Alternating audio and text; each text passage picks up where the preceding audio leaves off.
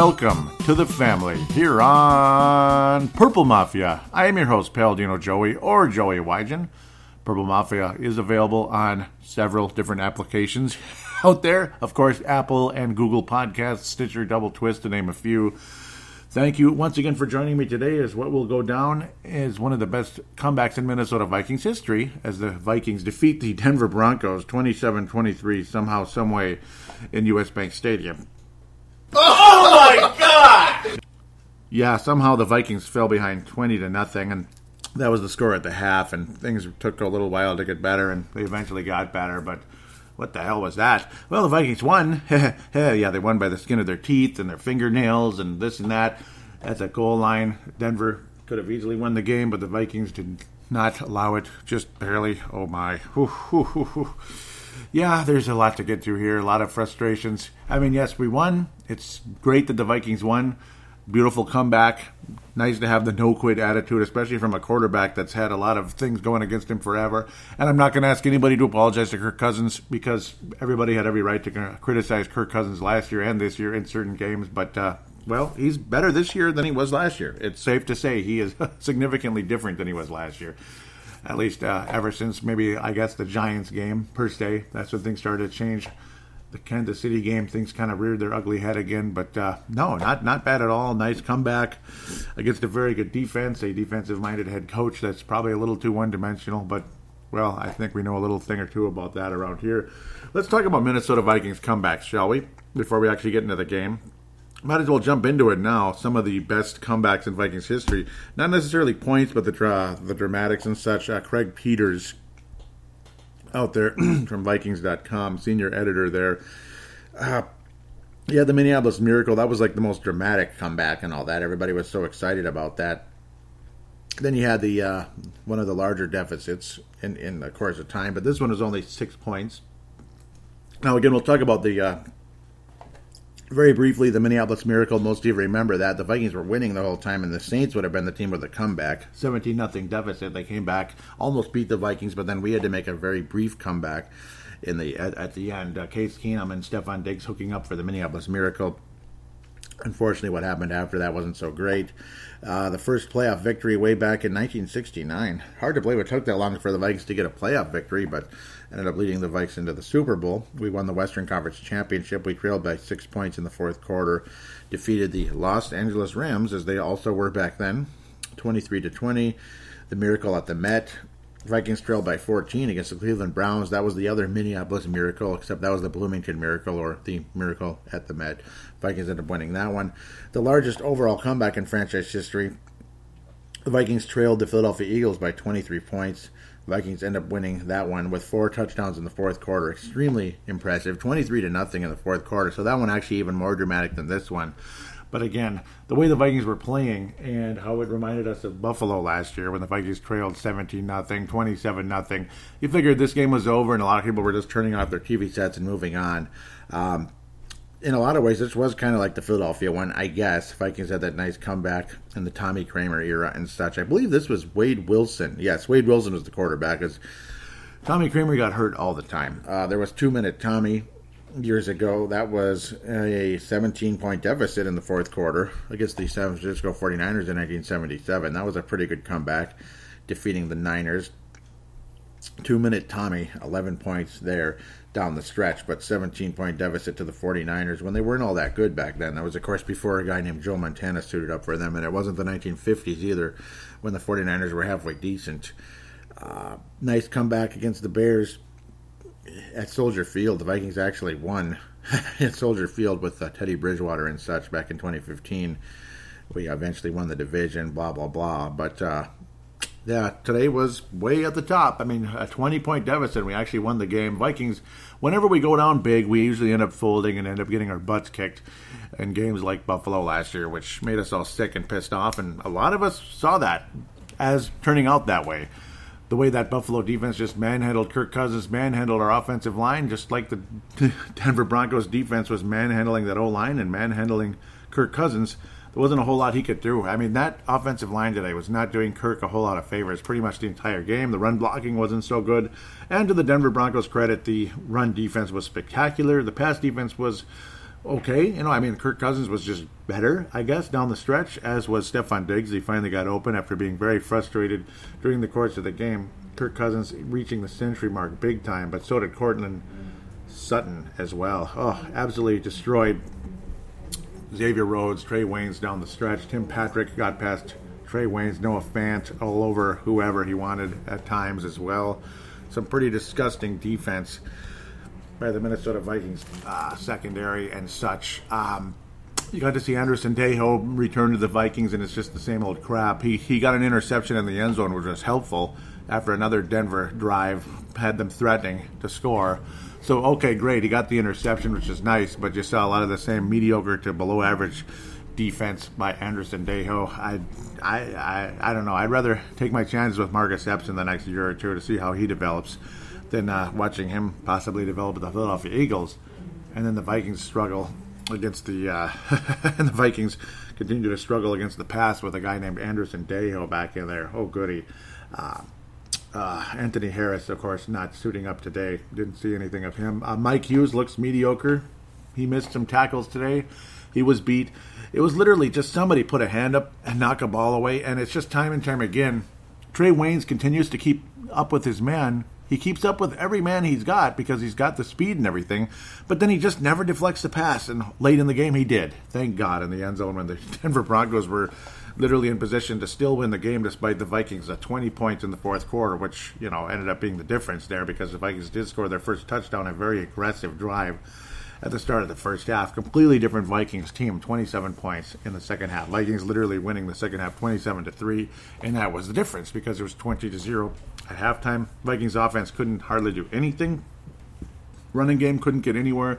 Kirk Cousins was constantly on his back, uh, forced to throw passes that he didn't want to, forced to throw the ball away. It was extremely frustrating beyond belief. But then you saw a little bit more of that bootleg action. You saw some play action.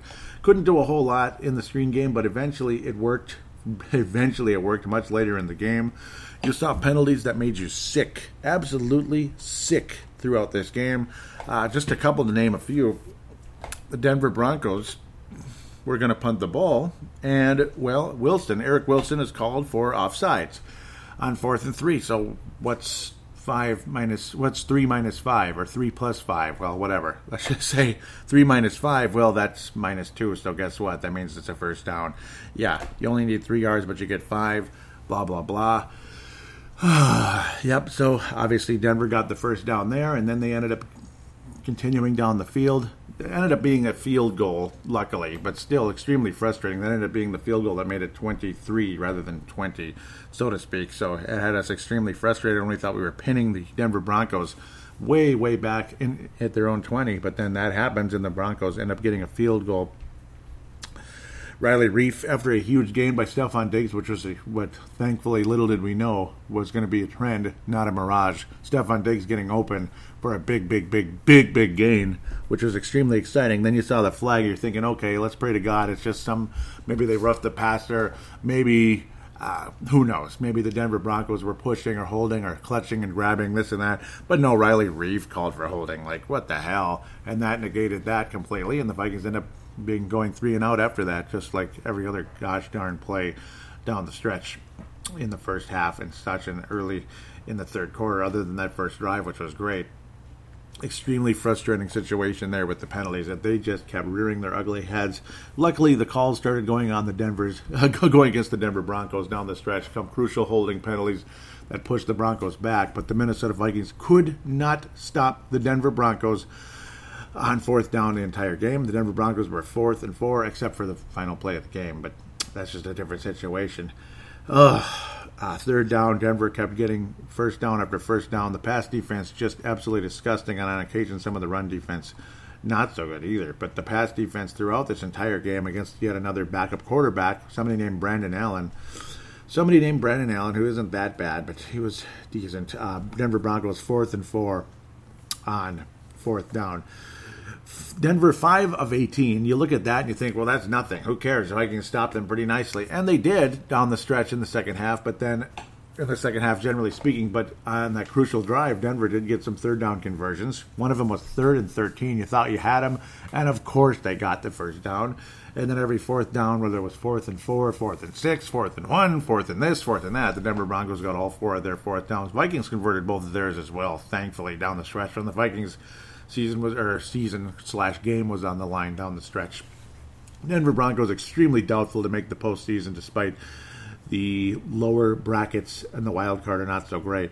Uh, Minnesota is in an extremely good position to make the postseason. It's just a matter of what we're going to do afterwards because we're going to be on the road very likely unless Green Bay slips up, and I hope they do. I'm sure a lot of you hope they do. Wow, Arizona defeating the 49ers right now. Not defeating them, but leading the 49ers at the moment. Um, 16 to 10 early second half against the uh, Arizona Cardinals. Hmm. Entertaining game. Flashing in the background here. I'm just kind of looking after they suffered their first defeat to the hated Sea Chickens on Monday Night Football uh, to wrap up last week.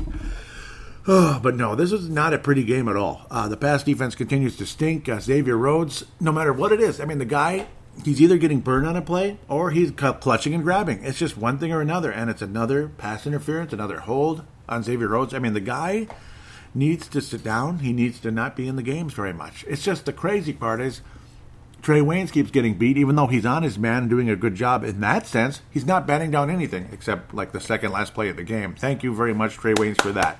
Thank you. Um, occasionally, the guy gets an interception, like once every blue moon that happens, maybe. Trae Waynes will get an interception.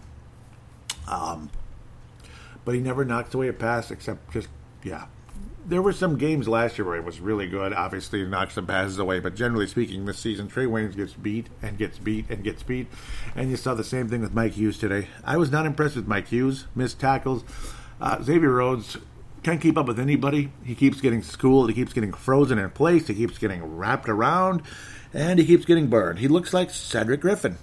I'm telling you, he looks like Cedric Griffin. I mean, did the guy have an ACL or something, or or two during the course of his career that we don't know about? Because he's playing like he did, and because Cedric Griffin, after that ACL, that fateful day when we lost to the hated bleeping Saints on national television in the uh, NFC Championship game, Cedric Griffin in the opening kickoff for the overtime period tore his ACL and was never even close to the same. I mean, he got deep fried time and time again leading into the 2011 season. He was just a complete you know, a complete disaster. And it was just unfortunate. He just couldn't keep up with anybody. And that's what we see with Xavier Rhodes now. So, I mean, he looks like Cedric Griffin. He, he does. He's just getting beat on every single play. And it gets to a point now where, you know, you know, you, like you hear, oh, you can't just call him trash, blah, blah, blah, with all the equity he's built up over the course of this couple years here with the Vikings going back to 2013. You can't just call him trash. You know, at least be respectful for what he did bring to the team. No, it's getting to a point now enough, enough already, because it's every bleeping week. It's every bleeping week. You can't come out and just say, uh, you got to be nice to Xavier Rhodes. You know, you got to respect him a little bit. You can't just come out and call him trash. It's getting to a point. I think you can call him trash all you want. I'm, I'm not mad at you one bit. For those of you that he says that want to say he bleeping sucks, or sit him down, or put this guy in, or put that guy in. The only crappy part is when you come back to it is who are you going to put in? I mean, is it Holton Hill? I guess maybe. Mike Hughes had his moments when he first came back and all that. He's not been that good since then. It's they actually picked on him last week, and they picked on him on occasion this week. Allen this week, of course. Um, last week, Dak Prescott picked on uh, Hughes quite a bit. Uh, Sendejo, the ball was thrown in his direction time and time again, and yes, he got an interception in the end zone, and that was the only good play he made in the entire game. The rest of the way, he's, you know what, Sendejo is just part of the scenery, man. He's not a good player. Andrew Sendejo is not a good player. He was cut for a reason. And the Philadelphia Eagles secondary is one of the worst in football. Now we're heading in that direction too, and I hate saying it, but I mean, did you watch the game? Did you see the game? Brandon Allen looks like John Elway out there. Come on, man. So you just come back with that feeling. You're not feeling good. Um, Courtland Sutton is a really good wide receiver. The Vikings have been getting burned by really good wide receivers. It's not like they all suck. Okay, so we get that. And it's not like Brandon Allen is complete garbage. He threw some pretty damn good passes today, to be fair. He threw some good ones. I mean, the, the good spiral on the ball, the accuracy, the time, everything. He well timed passes. That's how they got those crucial first downs down the stretch. So, I mean, you got to give credit where credit is due, but at the same time, some of these plays, I mean, guys are just, you know, they're making catches they shouldn't be making.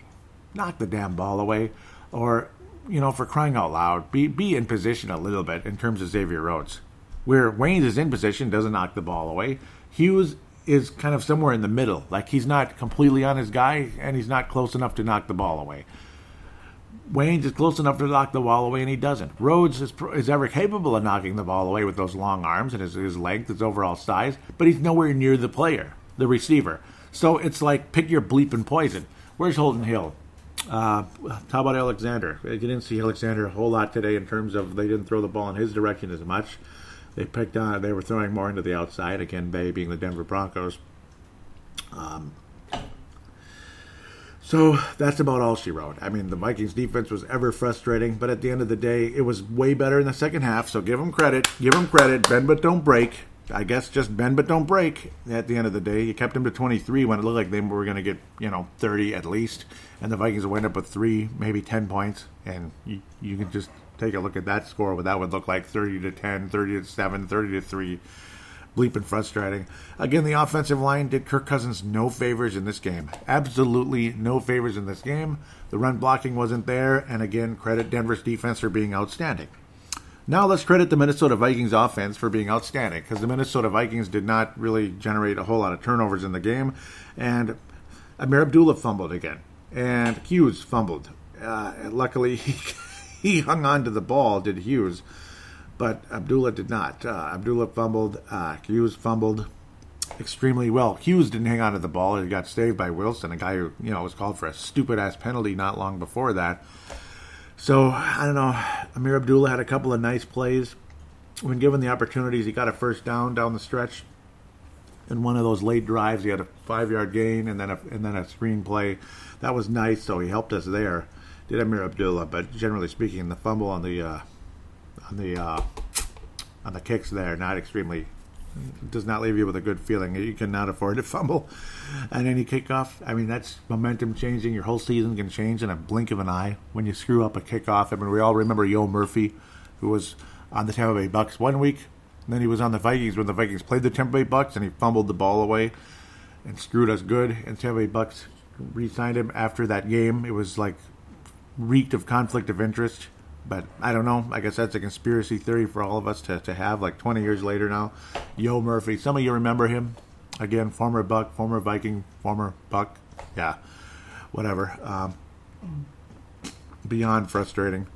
Um, but yeah, I mean, that ended up costing the Vikings home field advantage and any type of division championship in 1999. The Green Bay Slackers reclaimed that. That was so much fun for us. And the Vikings had no chance of any type of first round bye or anything in that game. But uh, we'll just leave that alone. Ah, frustrating. Or was that no? That was 2000. That was 2000, wasn't it? I believe. I, I think that cost the yeah one way or another cost the Vikings home field advantage. I think it was 2000 because the Vikings weren't going to catch the Rams in, in 20 er, in, in 1999, but uh, we were tied with the Giants. So if the Vikings finished 12 and four, it would have been here, and maybe we wouldn't have lost 41 donut but uh, we'll leave that alone. Tyler Conklin had easily the two of the biggest catches of his career. Nice 20 yard long play, and then a uh, eight yarder that helped down the stretch as well to get the Vikings a couple of first downs. Thank you, Tyler Conklin, a guy who a year ago couldn't catch a cold. A couple of nice catches in this game. Uh, thank you, Tyler Conklin. I remember late last year he started to make some plays. Irv Smith got in the end zone, big play there, getting the Vikings on the board, which felt so good. Finally, Minnesota getting something doing something. It was a very impressive drive to open up the second half. Oh, made us all feel a hell of a lot better. And then little did we know the Vikings offense was going to be significantly better the rest of the game. Stefon Diggs would get loose and he would catch everything that was his way in the entire game. And he was extremely open, a 54 yarder down the stretch, including uh, a nice pass from Kirk Cousins into the end zone. Uh, Kirk Cousins just, you know, he hung in there very nicely. He did get strip sacked earlier in the game when Denver continued to kick the Vikings' butts one way or another. Uh, strip sacked was Kirk Cousins, but other than that, his accuracy was pretty damn good the entire game. And, well, he ended up having a spectacular second half. Uh, he had, like, what, 50 yards passing in the first half. Like, 50 yards passing in the first half. Winds up with about 270 in the second half. Three touchdowns. He was sacked five times. It felt like he was sacked about 20 times in the game because there was just no protection. He had maybe three seconds to get rid of the ball, maybe. And all of us might say, oh, that's plenty of time. You know, Kirk Cousins just can't get it done, blah, blah, blah. But no, I mean, imagine yourself out there on the field with only three seconds to get rid of a ball with uh, you know again six foot seven, three hundred and twenty pound guys flying at you because the protection just isn't there. Uh, it's not easy.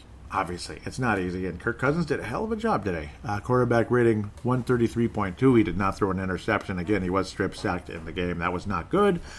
But again, the O line did him no bleeping favors. Absolutely no favors throughout the entire game. And Kirk Cousins, the way he hung in there, and uh, just continued to hit the plays he needed to hit. Because again, the running game didn't do him a whole lot of favors either. Again, and that's not Dalvin Cook's fault. There was not a the run blocking just wasn't there, and Denver's run defense is bleeping great.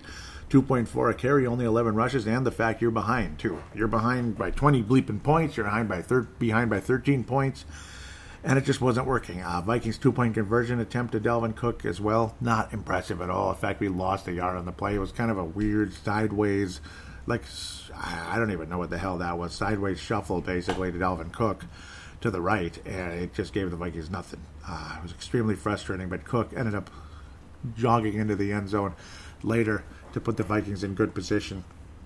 And ultimately, those great plays to uh, Stefon Diggs, 54 yards to pay dirt, spectacular play to Stefon Diggs into the end zone. That was that just made you feel super good and then a 32 yarder where there was just nobody in front of Kyle Rudolph, where he also was able to just jog into the end zone. I mean, that was just beautiful. It felt so good. Put the Vikings ahead, but after that, oh my. It was literally six minutes of hell after that for all of us because the Vikings couldn't get what they wanted and Denver was able to just burn the clock down. Vikings actually never got the ball back uh, the rest of the game. Denver was burning the clock using timeouts at stupid times. Stupid challenge by Fangio over there. Vic Fangio. I almost wanted to call him Nick Fangio, but it's Vic. Dr. Vic over there, my former dentist. Yeah, Dr. Vic, many years ago now, back in the 80s and 90s. Uh, still with us, though, I'm pretty sure. I haven't heard from him in forever. Um, but no, uh, what am I even talking about? Denver using every second of the clock literally to try to get a game winning drive. Again, trailing in a situation where they had to score a touchdown to have any hope of winning the game. Uh, there was no way this game could possibly go to overtime because of that. Uh, so, one way or another, the game was going to end with Denver failing or Denver scoring down the stretch. Minnesota Vikings had Denver on multiple fourth downs, multiple third and longs, and Denver converted every single one of them in that drive. Um, Allen was spectacular with his accuracy. The Vikings' pass defense just wasn't where it needed to be. And uh, again, credit to Brandon Allen, but also lack of credit to the Vikings down the stretch uh, defensively. Because, I mean, Brandon Allen, you look at his completion percentage and you think, well, he sucks. He didn't really suck that bad. He didn't suck that bad, considering when you think about it. Vikings defense was damn good down the stretch, forcing him to do throwaways. And again, so the Vikings defense was good when it needed to be in the second half. Uh, Courtland Sutton had an amazing first half, but again, luckily Vikings were able to stop him more or less in the second half, stop him in his tracks, and again, multiple throwaways in his direction as well, and a couple of great uh, pass deflections here and there. Thank God some pass deflections did happen, particularly to uh, particularly down the stretch uh, when, when Trae Waynes finally deflected something, Andrew Sendejo deflected something, and Eric Kendricks getting mixed up in there as well, and even Xavier Rhodes with a really nice deflection as well, which was an attempt to Noah Fant. Uh, Jayron Kearse, I thought, was really uh, huge down the stretch. Coming back from a messed up situation, a DUI and a loaded gun. And look at him the last two weeks since then. He hasn't missed a game, and he's been great as Jayron Kearse. He was buried before this. And of course, again, with Al Harris getting all the starting minutes and, and so many snaps during the course of that time, Jayron Kearse was pretty, pretty much buried in the depth chart. He had a hell of a game to Jayron Kearse, one of the best defensive players on the team today. A Couple of pass deflections. He wasn't perfect, but he had some big, big, big plays. Ones that thought the Denver coach, of course, Fangio thought should have been a uh, pass interference, OPI, so to oh, excuse me, DPI, defensive pass interference. It wasn't though. Uh, it wasn't. It was close and everything, but your offense was clicking, and it still would have been what third and six. It was just going to be third and six, and they'd been completing whatever they wanted basically down the stretch. It was a two minute warning, so you just stop the clock with the two minute warning. So instead, you know, I mean, you're better off just letting it go in a situation like that because it was a borderline call. It was a borderline play. If it was egregious and obvious, he's just pulling him down basically before the ball is even anywhere near him, then yes, throw the challenge flag. But I, I don't know what he was thinking there. Uh, it was one of the worst challenges I've ever seen. And it's like, okay, thanks. You literally just threw a timeout away for nothing. You stop the clock with a two minute warning. You throw the challenge flag at the two minute warning. I mean, what are you doing? You just. the two minute warning is a gift. It's a gift if you're the team that's behind trying to drive the ball. It's a free timeout. And you just blew your challenge call into the two minute warning. Ooh, that was a huge blunder. And I was thinking, he really screwed up there. He really screwed up. I mean, I was like, what, what's he thinking? I mean, it was too close of a call. And when it's a close call and it's not obvious, it's not egregious, they're not going to overturn it. And thank God they didn't. Can't say the refs screwed the Vikings today. I think the Vikings almost screwed themselves with the idiotic penalties the whole first half and a couple in the second half as well. Anthony Barr was meh, but he had some okay plays here and there.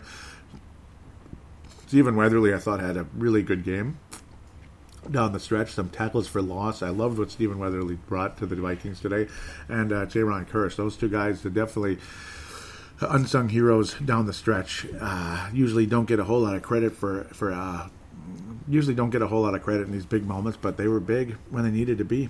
And uh, Jill, Jaleel Johnson added the lone sack. Nope, nope. He paired with Everson Griffen. Everson Griffen also had a big sack down the stretch after he was so close a couple times as well, putting the Vikings in position to uh, get the ball back, which was merciful to say the least. Um, but no, great game by uh, Jayron Kearse, and also Stephen Weatherly had a very solid game. So big credit to them. Danielle Hunter did not add a sack today. Again, only two today. One to Griffen and one to Mister Mister Jaleel Johnson. Again, another unsung hero but uh, had his big moments, uh, keeping the Denver running game in check most of the time. Most of the time, they were kept in check. Uh, wasn't a perfect game for anybody, anywhere whatsoever. I got to tell you, but Kirk Cousins was the closest thing I think in this game. I think he was, you know, if you're going to come home with a Fran Tarkenton award, it's got to go to Kirk Cousins.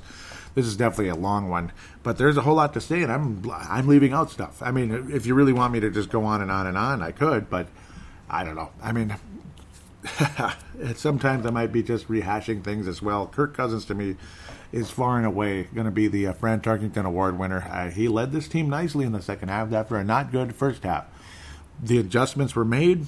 The offense was what it was, and the offense was well. I mean, what what uh, type of offense keeps Kirk Cousins in check so he doesn't have the, the, the terrible moments and exploits Kirk Cousins' strengths rather than his weaknesses.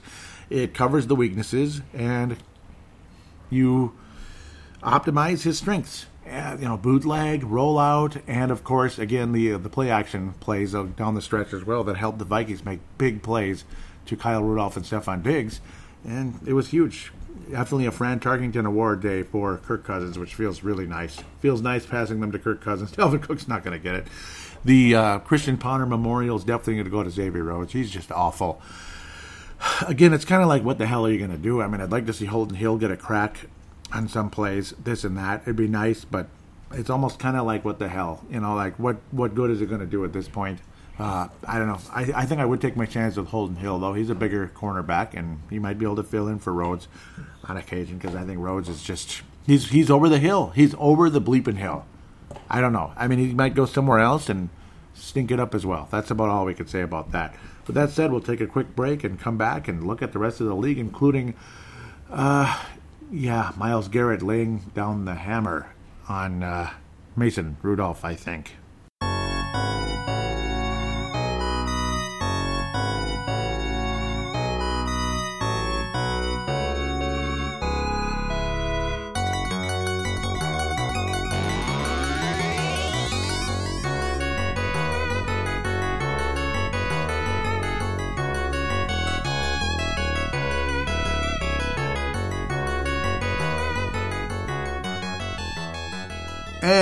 We are back here on Purple Mafia, segment number two. Time to look around the league a little bit and got Sunday Night Football flashing in the background. Gotta love those beautiful royal blue and yellow uh, Los Angeles Rams uniforms playing against the Chicago Bears. No score early on at the moment. We'll see what happens between now and then.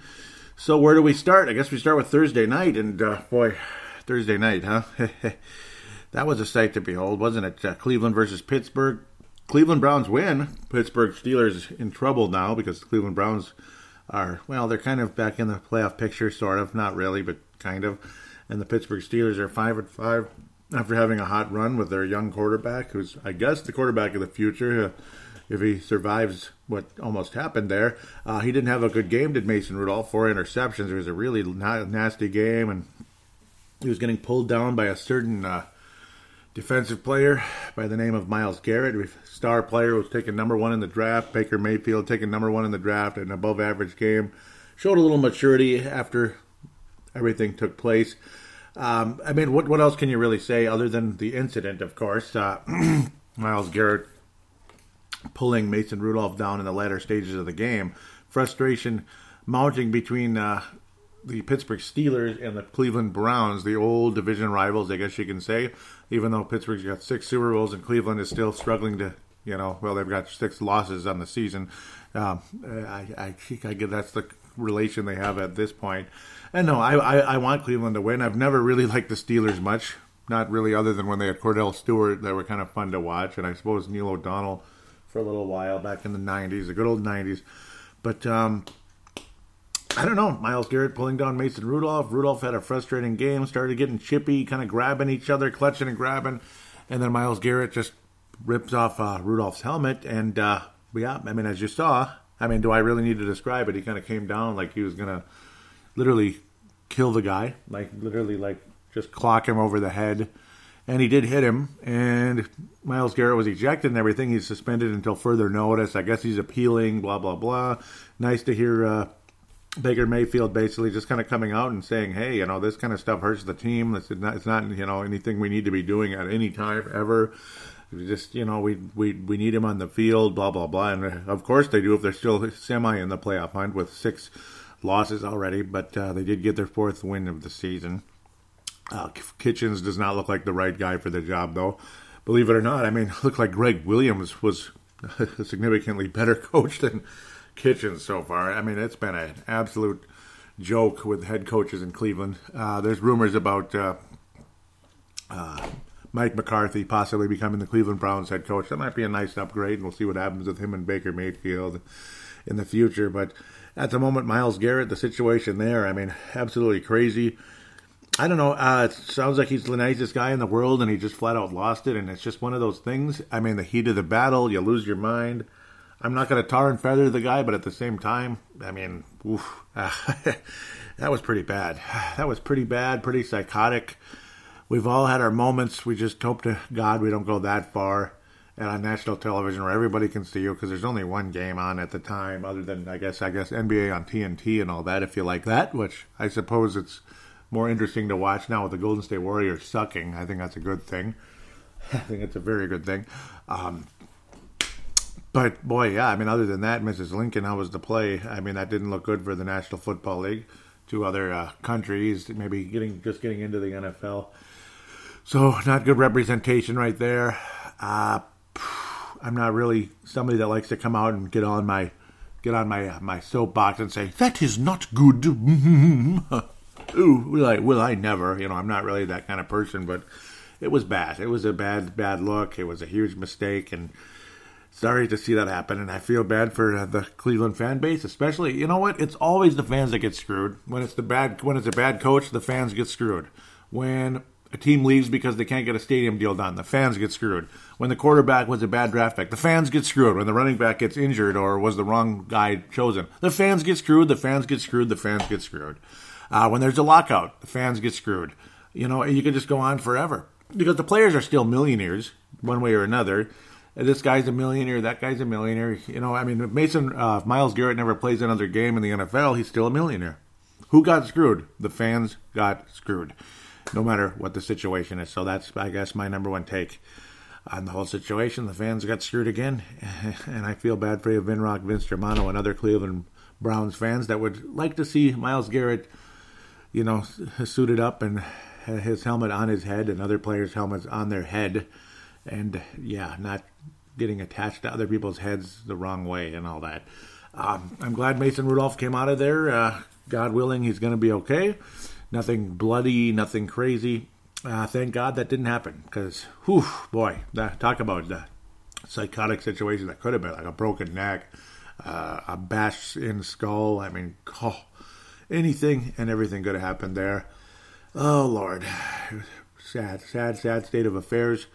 Cleveland Browns just there's never there's just it seems like there's never a dull moment, but and it's almost never a positive moment, and that sucks.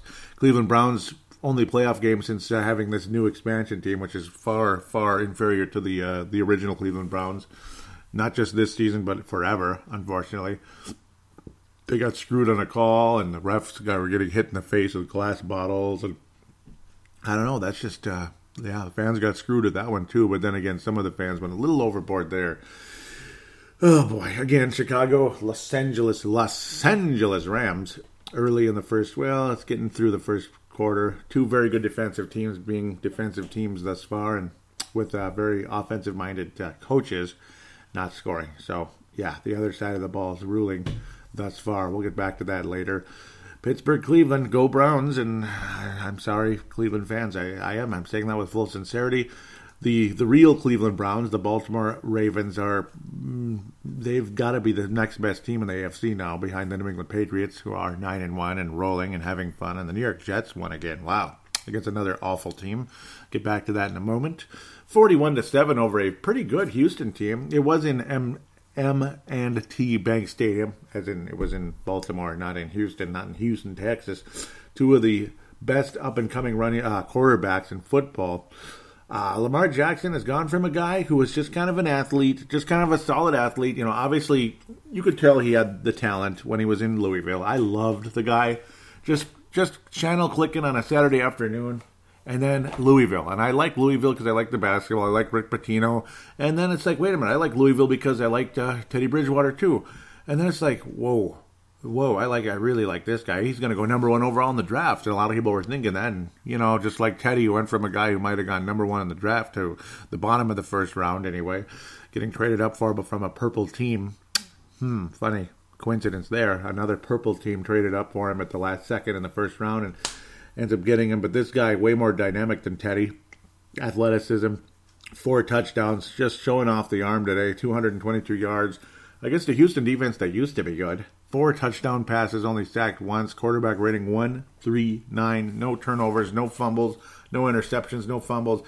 RG3 even got in the game and completed a couple passes. Lottie freaking uh, Sam Koch. Sam Koch. Hmm, Sam Koch, huh? Sam Koch? Well, where's the Sam Adams there, Sam Koch? Huh? Huh? You got the Sam Adams going there? You got the the Winter Classics? Or I would like to call it Christmas Classics, but yeah. Winter Classics, I guess they call it the whole Fezziwig. Oh, the greatest ever. Um, I what am I talking about? I'm sorry.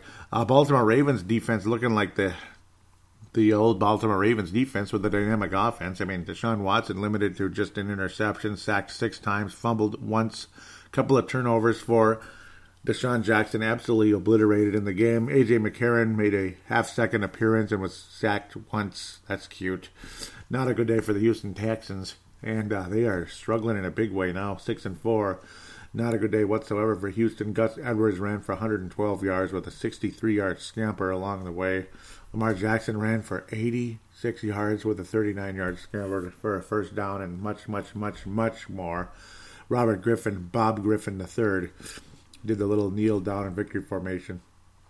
Um, wow, Baltimore Ravens, they're eight and two now. I mean, they're it's, it's just not a joke anymore you know, they were like four and two, they were this and that, they were three and one, whatever the heck they were. They're now eight and two. I mean, that is an elite record, and nobody's going to catch them in the AFC North. I mean, anybody that picked the Baltimore Ravens, and it should have been me, I feel like a complete idiot when I was talking about the Jets versus the Ravens making the postseason. I was on the Ravens 100%, and I'm like, you know what? The New York Jets are going to be the, the, the team that's going to squeak into the playoffs. Yeah, well, Baltimore's going to have a first round bye, probably, and have a really good chance of going to the Super Bowl and winning the Super Bowl this year. And the New York Jets are going to be in the uh, you know top five of the NFL draft. Yeah, so great pick, Joey. Just great, great pick. And I picked the Chiefs to win the Super Bowl and the, the Patriots to lose in the AFC. T- yeah, whatever. It's going to be the Patriots or the Ravens. One of those two is probably going to win the Super Bowl this year. I don't think the NFC wins it. I kind of hope not. I don't want Green Bay to win. I don't want the freaking Saints to win. I'd like the Vikings to win, but uh, well, that would be the ultimate way to shut up your doubters in Kirk Cousins' case. And uh, I don't know. Atlanta Falcons are shutting up their doubters because now they've won two games in a row and they're they're three and seven, baby. Yeah, Atlanta Falcons, man. Look look what they did to Carolina. Boy, what an awful turn of events the past two weeks for the Carolina Panthers. Almost had Green Bay. You had Christian McCaffrey on the goal line. Heck, even uh, even the guy locally here, the the head cheese as they call him, on KFAN, thought that McCaffrey was was in. He, he thought he was in, but the call just wasn't. It was inconclusive. The the video and all that. Uh, the video replay was inconclusive, which meant the call in the field stands. He's not in. Blah blah blah. And now they get demolished at home from by the Atlanta Falcons, and only three points scored. So okay, Dan Quinn, I guess your defense remembered how to play with now they've lost. Now they went to one and seven. Now they're three and seven with a couple wins in a row. Brian Hill, the feature back, and matched a two yards to carry. That's unfortunate. Brian Hill out of Wyoming. Kyle Allen managed to throw for 325 yards, but he also had four interceptions. Just not a good day for him. Matt Ryan put up the numbers, blah, blah, blah. Did not get much of the whole touchdown, didn't get the glory in that sense. But the Falcons' uh, defense kind of helping as well. And, of course, good field position good day for the Falcons, 29 to three, and the Carolina Panthers are on the outside looking in now. They were uh, a promising team, not anymore. Another team that's won two games in a row and is now three and seven after starting off one and seven, including losing to the Miami Bleeping Dolphins. It's like they're officially the worst team now, other than Cincinnati. No, they're now they're three and seven, and Washington drops to one and one and nine. Pardon me. And uh, Haskins Jr. didn't have the worst game you ever saw, but certainly nothing special. Dwayne Haskins, nothing special. Uh, Sam Darnold had a very good game, four touchdowns against the Washington defense. It looked pretty good against Minnesota in uh, U.S. Bank Stadium about a month ago. I don't know what the hell. Well, just the Jets beat the Redskins. Let's just move on. 34-17. Does anybody care about that garbage? No. Saints versus New Orleans, New, Orleans, uh, New Orleans Saints versus Tampa Bay. They get to 8 and 2 do the Saints. I guess they're the kind of sort of Baltimore Ravens of the NFC, I guess. I guess it was a low scoring game in the first half, and then the Saints just kind of took off against Bruce Arians' team that's just kind of generally offensive minded that had some defensive moments earlier in the season. It's like they're just a seesaw over there. There's it's a good game by Winston, and then you get some uh, another crappy game by Winston, and the offense is good, the defense is bad. This is good, this is bad. Drew Brees had another solid game after really struggling last week. Kind of back to Drew Brees again, completing everything, eighty percent, three touchdowns, a near perfect game. Jameis Winston had four interceptions in the game. He just sucks. Alvin Kamara, about six yards a carry with his dynamic play. Latavius Murray pounding away, but uh, kind of like a Leroy Hoard type of game. He'll give you, if you need two yards, he'll give you three. If you need five yards, he'll give you three. That was pretty much Latavius Murray today. At the end of the day, Michael Thomas in the century mark every single week. He gets in the century mark in receiving yards every single week, and that's about all we're going to say about that. Saints put the pound on the Tampa Bay Bucks in Raymond James Stadium or the Pirate Ship or whatever you want to call it. Who cares at the end of the day? Well, Miami finally lost the game in a rematch of the 1992 AFC Championship game. The Baltimore, no, the Buffalo Bills versus the Miami Dolphins, the 92 AFC Championship game. Yes, I have a good memory. Miami had home field. God, I wanted them to win that game. Oh, I would have loved to see Miami, San Francisco, and then we got Dallas and Buffalo. Ugh. Oh, oh, Dallas and Buffalo. Oh, God, the, the, the horrifying memories. Miami, man. Dan Marino versus Steve Young in the Super Bowl. That would have been pretty cool, but it just wasn't meant to be. Ryan Fitzpatrick passed for the yards, but didn't do a whole lot else. Buffalo Bills sack Ryan Fitzpatrick seven freaking times. Josh Allen putting up the numbers, three touchdowns, didn't turn the ball over. He's also playing one of the worst teams in the league, so it's kind of like, who cares? Let's just move on. Frank Gore going against last year's team. still kind of slowly but surely crawling for 27 yards in the game. Only two and a half yards a carry for him, but Devin Singletary kind of leading the way now with five yards a carry, 75 total. Good for him. Not much to say about the Miami Dolphins. I don't know. They're just top five draft. Let's just call them the team that's in the top five. Jacoby Brissett is back. Good for him. And the Indianapolis Colts back at it again, 33 to 13. Nice solid win for them at home in Lucas Oil Stadium. Get your Lucas Oil rolling there, especially as we head into the winter months. Nick Foles is finally back alive and well. Jacoby Brissett did not have that great of a game, really. Yet the Colts managed 33 points. 62. Uh, he completed 62% of his passes. Did uh, Mister Jacoby Brissett, but uh, Jonathan Williams and Marlon Mack literally combining for 225 yards. Yeah, one of them got in the end zone. That was Marlon Mack. Only, gosh, only 14 rushes for Mack, 13 rushes for Jonathan Williams. They literally just ran right through that Jacksonville defense throughout the game. Leonard Fournette only eight rushes because they were down by a million the whole game. So nice, solid overall performance. Even Nyheim Hines got three rushes, but only 11 yards. Did get in the end zone, though. Nice to see my old friend, Nyheim Hines, who I would love to see as a kick returner for Minnesota.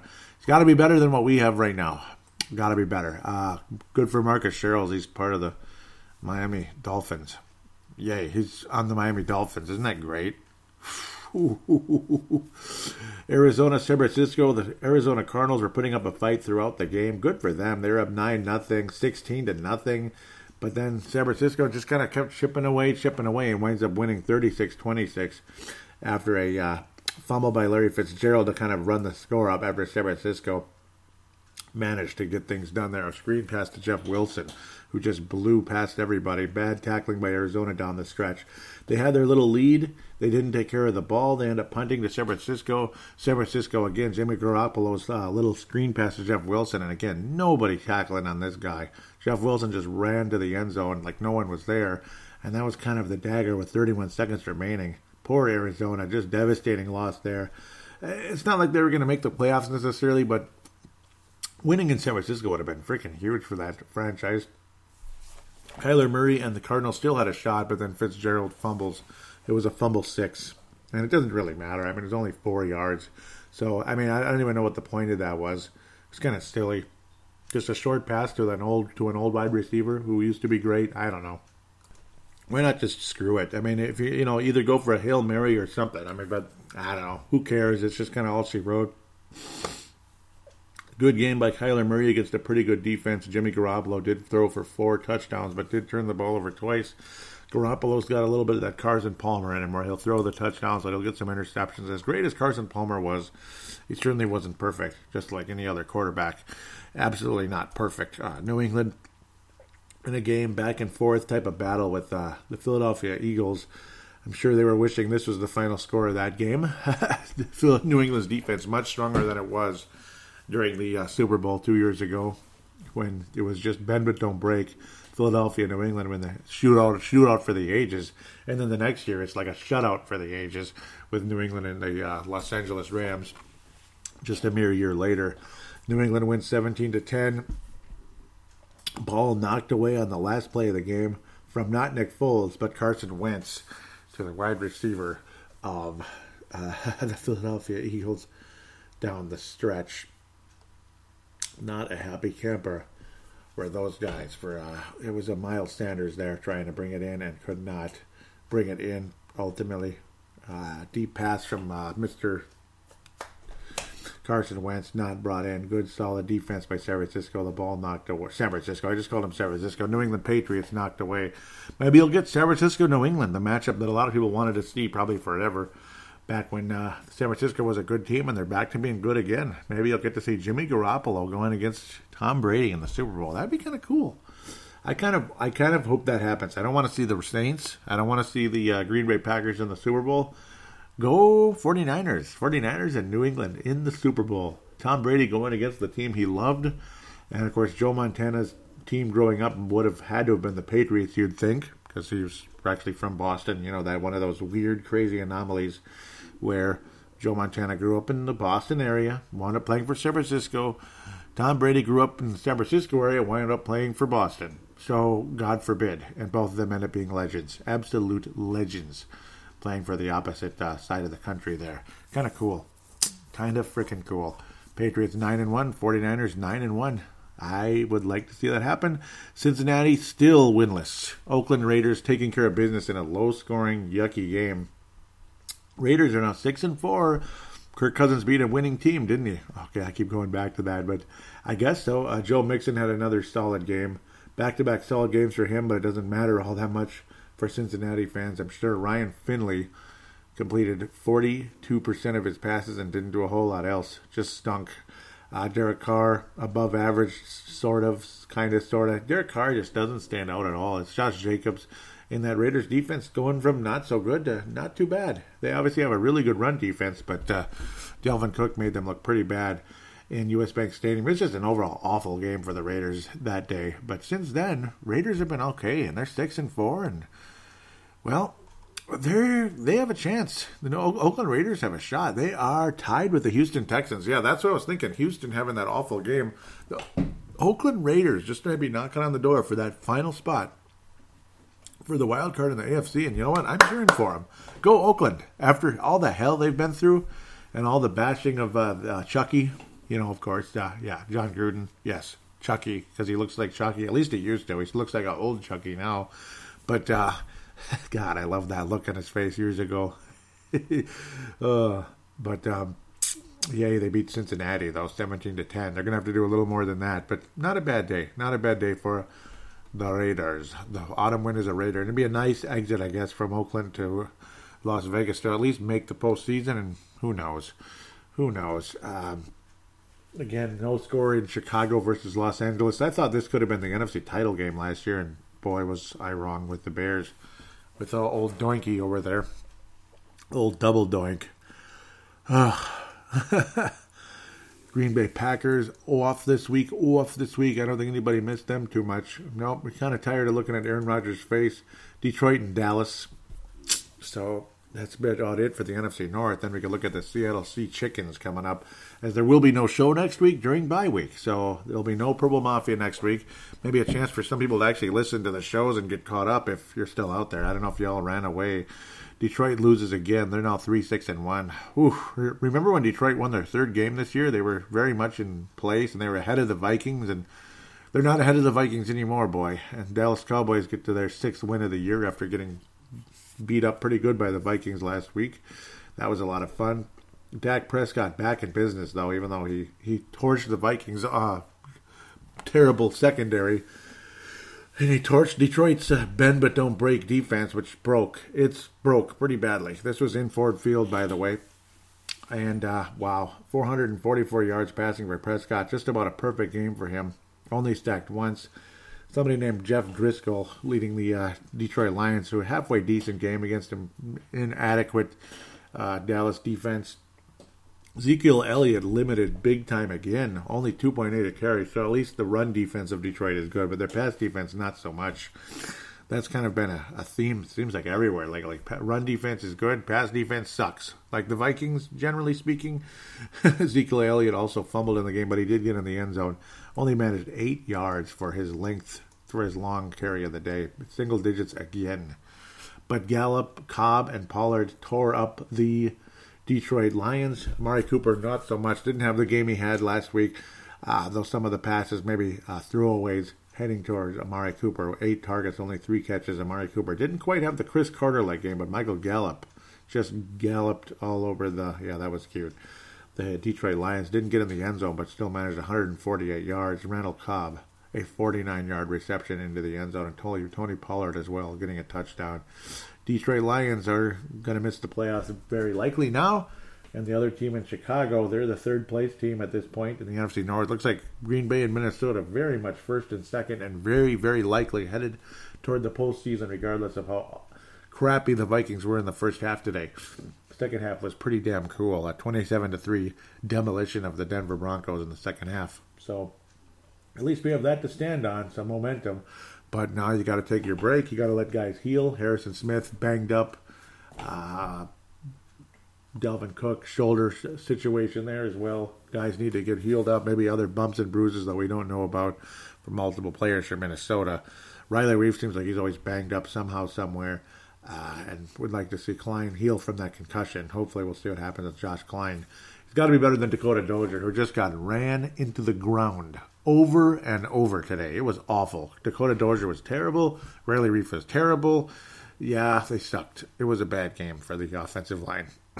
oh, it was a bad game, especially in the first half when Denver's uh, front four was uh, crushing the Minnesota offensive line. So we'll be right back. Uh, no, we'll be right back. No, let's get into those Seattle Seahawks right now and look at some history, which has not been on the Vikings side for quite a while between Minnesota and Seattle. It has been ugly, and I mean ugly, ugly, ugly. Minnesota versus Seattle. The millennials, or Gen Z, or whatever the heck you want to call them, millennial, Gen Z, kind of both. It's a combination. They like to say L. They they took an L. Well, there's a lot of red L's all over Minnesota. Minnesota's lost five consecutive games to the Seattle Sea Schmucks, and uh, even though the Sea Schmucks had some awful seasons in 06 and in 09, where Minnesota actually won a couple of games. You had some really ugly games against the Seahawks. Trying to look at the last time the Vikings won in Seattle, it wasn't even that long ago. Wow, 2006? It feels like 70 years ago. Like every time the Vikings play Seattle, we suck. Yet in 06, when the Vikings were like awful and, and nobody liked Brad Childress, but we had Chester Taylor, and I do believe that was one of his excellent, excellent games. Chester Taylor in 2006, 31 to 13 over Seattle in Seattle. But again, five straight losses dating back to 2012. We actually played them pretty often lately. Where back in the day, it seemed like we never played them. Well, the Seattle Seahawks lead the season, uh, lead the all-time series between the two teams, 11 to 5. 11 to 5, 11 and 5 record. So if Minnesota and Seattle played a 16 game season, Seahawks would be 11 and 5 and the Vikings would be 5 and 11. Yikes. That's freaking awful. That's freaking awful. These two teams didn't start playing until 1976. Minnesota Vikings won, in, you know, with the aging Tarkenton and the, our, our, last Super Bowl appearance, uh, November 14th, 1976, 27 to 21. The all-time record for all the points scored. Seattle leads 405 to 340. Wow, that's pretty bad. Vikings then lost three in a row in 78, uh, 84, and 87 to some of those classic players of Seattle. Kind of a cool team. Mike Tice was on the roster in the 80s quite a bit. Uh, odds and ends with Mike Tice. That's a fun little podcast out there. I, I, I like the guy. Uh, boy, Seattle has just owned this team. Oof, duh. Oof. See up 78, 84, and 87. Seahawks won three in a row. Minnesota in 1990, a mediocre Minnesota Vikings team that did not make the playoffs. 24 to 21 in Seattle. Impressive little victory there. Then Rick Mirer and all them, yeah, they just rolled all over uh, the 96 Vikings. That Viking secondary was good. The run defense was bad. I remember that game. Rick Mirer. It's like, Rick Mirer, why is he embarrassing us, torching us the entire game? Rick Mirer was one of the great busts. Uh, first round pick, top pick in the draft, and he was schmuck. He was S bomb. Minnesota and Seattle were an even five and five at the end of this game. Both teams were pretty close to each other. Ricky Proehl, wow, remember that name? That's going back in the day. Chris Warren, the former Dallas Cowboy, who was like the kind of the third down, third third down running back back then. Warren Moon, the future Seahawk, did not have a good game at all. Brad Johnson came in later. He got banged up. Uh, Moon got banged up, but also Vikings were couldn't beat. Oh no, Rick Mirer was just a backup in this game. I can't remember when Mirer torched us. Must have been earlier. I'm Ah, I apologize. Somebody named John Friesz. I do remember this now. Oofta. This is 96. Scotty Graham. Yeah, the Vikings weren't going to run much in the game. Lamar Smith. That's a good old name. A good old memory there, too. But, oof, yuck. Some old names back in 96. That Vikings team was all up and down. That was in the Kingdome. They used to play in the Kingdome where the Seattle Mariners played back before uh, CenturyLink Field was built and up and running. Whew, the 0-2 Vikings. That's when the Vikings and the Seattle Seahawks played again. 0-2. Oh my God. Mike Tice coming back as the head coach of the Vikings, playing against his old club, and Shaun Alexander just getting started in his great career. He was an NFL MVP when the club got to their first Super Bowl, them being the Seahawks. Trent Dilfer was on the Seahawks at the time. And uh, my God, this he was fresh off a Super Bowl win with the Baltimore Ravens. He didn't do a whole lot. Culpepper was awful in the game. Several uh, several turnovers and such, and uh, nobody did well in this game. I guess Michael Bennett was solid, but that's about it. The Vikings just rolled into the ground, especially in that second quarter. 31 points given up by a 1 and 3 Seattle team. Seattle won their first game of the season. Both teams came in 0 and 3. Seattle just pounded the Vikings into submission in that game. Awful. I want to look at the 06 game real quick because that's a fond memory for me. Uh, Chester Taylor, a guy I really liked back in the day. Brad Johnson, aging Brad Johnson, was adequate. Mewelde Moore threw for a touchdown on one of those trick plays. Chester Taylor, yep, that's what I thought. This is one of his huge, huge games with Minnesota. Just absolutely awesome. Now, That's what I remember. Chester Taylor, 169 yards. He also had a 95 yard run, which obviously bloated up his uh, yardage total. But hey, it counts. That's all we got to say about that. Mediocre Seneca, Seneca Wallace and Matt Hasselbeck. This was the defending AFC champion Seahawks, by the way, who got beat pretty bad by the first time in a long time Super Bowl champion Pittsburgh Steelers. They finally got their Super Bowl after losing to the uh, Dallas Cowboys 10 years prior with Neil O'Donnell at quarterback. Oh, Marcus Robinson. Remember that name. Marcus Robinson. I thought Koren Robinson was on us at this time, but he might have still been on the Sea Chickens. I yeah, I don't know. Well, I don't see him on either one. I thought Koren Robinson was yeah, I think he was. I don't know. Billy McMullen, yep, he was very disappointing. He ended up getting cut the next year. Jim Kleinsasser still around, but great game by uh, Chester Taylor. Wow, what a great game. What a great game. 169 yards. Who could forget? Vikings beat the Seahawks pretty good. Got to 4 and 2 in a crappy, what would be a much more crappy season after a good start. 06 was disappointing. Vikings were 4 and 2. I almost forgot about that. Vikings were actually up to a pretty solid start that year, and then things dropped off quickly. Five losses in a row. Remember Ponder, Icky game in 2012. That's when a lot of us thought we were going to miss the playoffs, but then things got better. Oh, 2013, 41 to 20. 2015, that uh, game leading into the postseason later that year. Little did we know how bad we the, the, Seahawks just rolled the Vikings so badly in that game. this Viking secondary was depleted. Uh, Mr. Harrison Smith was uh, was kind of on the sidelines. He was hurt back and forth in that game. Vikings end up getting walloped 38 to 7. That's after getting walloped by the Packers the week before. Vikings still end up winning the division. And then you have the frigid, frozen playoff game going back to the old days. The Vikings end up having the three deadly sins after going up 9 nothing and losing 10 to 9, wrapping up with Blair Walsh's missed kick. And then last year, same old story the Emerald Curtain, which wasn't as good of a defense, but it was an Emerald Curtain against us. Vikings offense did nothing. John DeFilippo was stubborn, would not run the ball, and Vikings lose 21 to 7. So now we go into this year. How are things going? The Seattle Seahawks most recently beating up on the San Francisco 49ers. Seattle's defense is kind of like, okay, should I just say the same stupid thing again? Bend but don't break. It's their offense. Seattle Seahawks 8 and 2, Vikings 8 and 3. Seattle, of course, had a bye week already this year. Vikings bye week is going to be having ha- happening, pardon me, this week. So things will be evened out. We'll see if Seattle's 8 and 3 this could be a, a crucial tiebreaker at some point, maybe for one of these two teams. But I don't know. Does it really matter? I guess we just won't play uh, the number three seed, I suppose, in the first round because I do think both of these teams make the playoffs. I think Seattle is like a, a flat out shoe in. Um, Jadeveon Clowney added.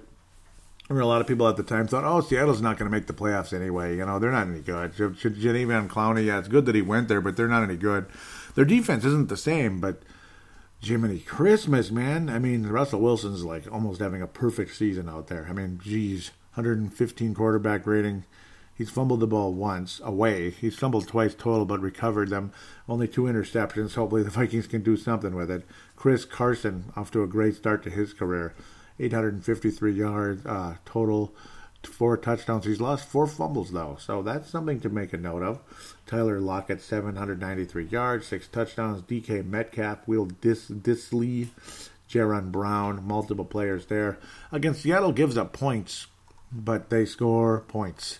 They are 10th in the league in passing yards, 6th in rushing, and 6th in total yards per game. So that's a pretty spectacular offense. And again, Russell Wilson obviously the numbers are good, but the fact that you can't even bring the son of a gun down is a huge problem. Of course, uh, how many times have the Vikings struggled tackling Russell Wilson? Seriously, particularly in third and long.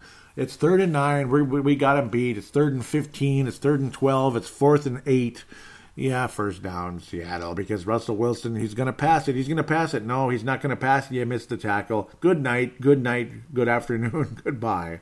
Same old crap extremely frustrating to say the least. Oh, I hate the Seattle Seahawks. Oh, how I hate the Seattle. Uh, most recently, again, beating the San Francisco 49ers, who barely got past the Arizona Cardinals today. Whew, that was really something else, wasn't it? Mm-mm-mm. Just barely got past the Arizona Cardinals today. Ah, uh, Seattle again waiting for Minnesota coming up, but of course they also will be playing another game between then between now and then. Pardon me. Looking around at Seattle's overall defense, I mean they, they don't scare me too much.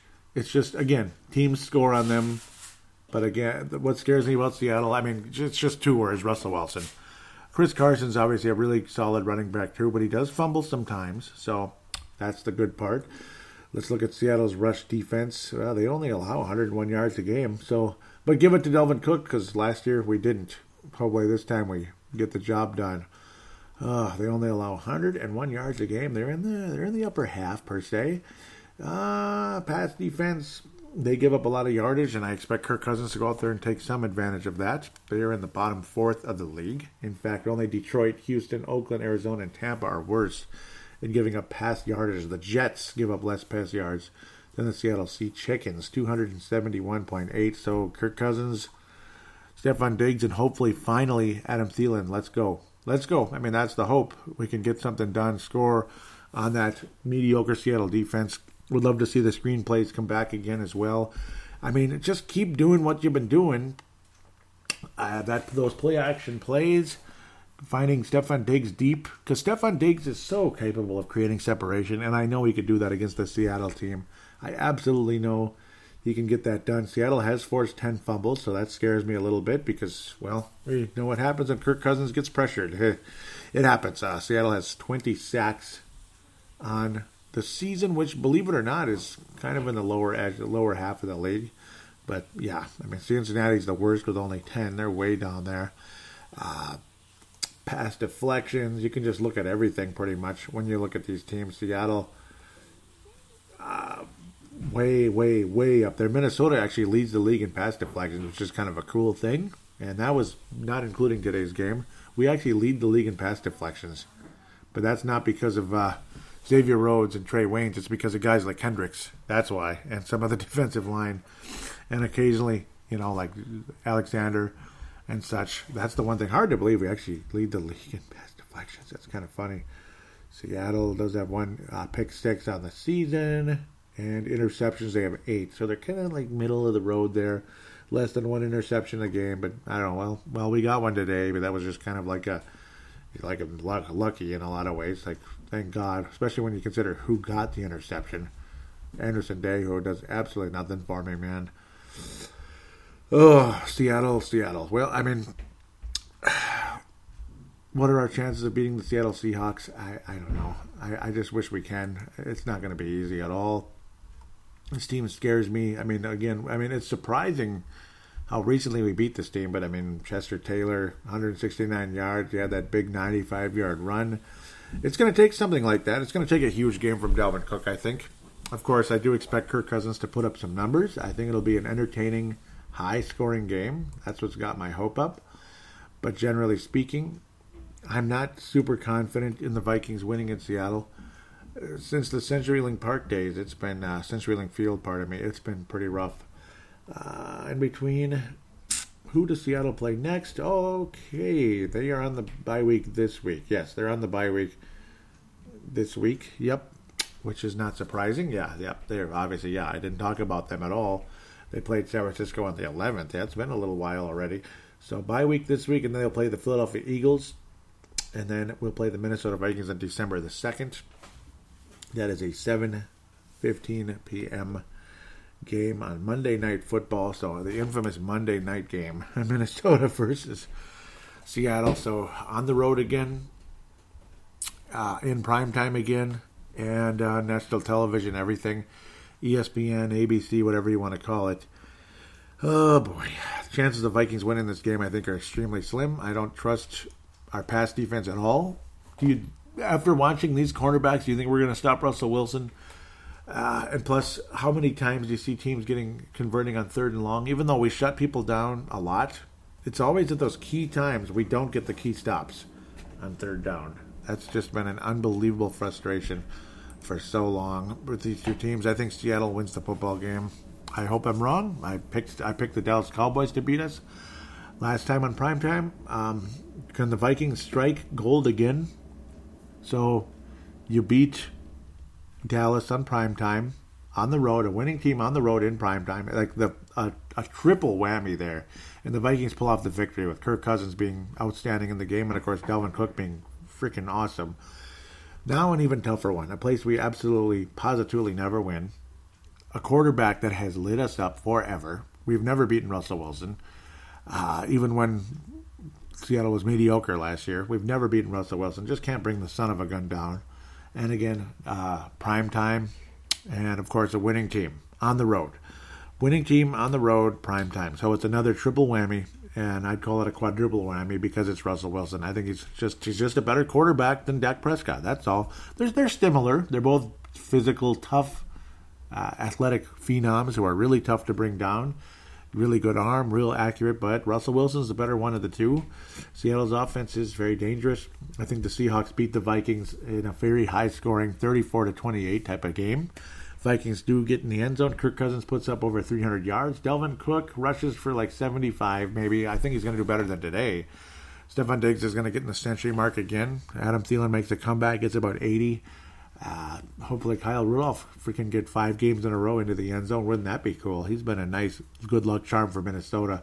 It's going to take something crazy, an unexpected like strip stack, interception, pick six type of thing on Russell Wilson, but also not just that, but an absolutely spectacular game from Kirk Cousins and you know, a combination of Kirk Cousins, Dalvin Cook, and one of the receivers, they're going to have to just torch Seattle for like 40 points, I think, to really get a comfortable victory over the Seattle Seahawks, like 41 to 35. But I'm leaning 35 28 Seattle over Minnesota at the end of the day, unfortunately. So that's what I'm thinking. I don't trust these cornerbacks. I don't trust the secondary against Russell, Bleep, and Wilson. And again, I haven't and history is not on our side at all. So uh, I don't know if if the Vikings pull this off, then well, I won't say plan the parade. I won't say get your Super Bowl tickets, but uh, well, there's something special about this team if if that happens because then I will start believing, truly believing that this team could go could make a run in January. And boy, wouldn't that be cool? We you, you never know until January comes, but I think the Vikings' chances will be sky high. You do something like that. With that said, I'll take a quick break, come back for fan interaction, and wrap things up.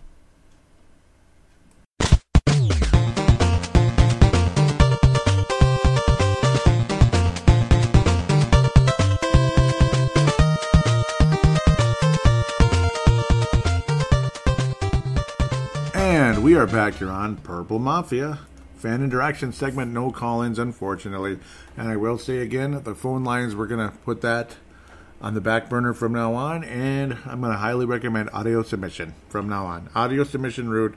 So, Brent Jacobson in the future, yeah, go with the audio submission route. Oh, again, I'm not sure what's going on. I don't know if Hipcast is screwing up or what, but I don't know. I, I, I hope everybody's getting the show and everything's going okay. I don't know. I don't know what's happening because everything is not doing so hot lately. I think it's something going on with Hipcast. It's not recording something properly, but who knows? Who knows? Because it doesn't make a whole lot of sense. I don't know. I don't know. Maybe I offended some people. I, I don't think so. I don't think I said anything that offended anybody, but uh, it is what it is. A lot of people may not trust their quarterback. That's the other thing. At Purple Mafia Show, at Purple Mafia Show for the Twitter account. Want to thank Tanae Brown out of New Zealand. Vinruck Vince Germano out of Australia, Melbourne, Australia, and Malcolm McSween out of California. Thank you guys for retweeting the most recent show, episode 304 Better Game Plan. Today it's Comeback Cousins, episode 305. Can't thank you guys enough that have retweeted the show, told your friends about it. Yep, tell your friends about the show, those of you out there. Mad Martin says, I want to get excited and shout 8 and 3, but something is telling me this isn't going to be a walk in the park with Fangio and that defense having experience playing against Cousins and knowing his weaknesses. Is this a trap game? You betcha, brother. It sure was. It sure was a trap game, yet we escaped the trap. Like a miracle. Like a miracle escape of the trap there. Uh, Mad Martin was saying, oh, they were slicing up the secondary already. Not liking what I'm seeing so far. 10 zip. Had a bad feeling about this game. The secondary is crap, and we are playing a good D. Hope to tell I'm wrong. I'm not.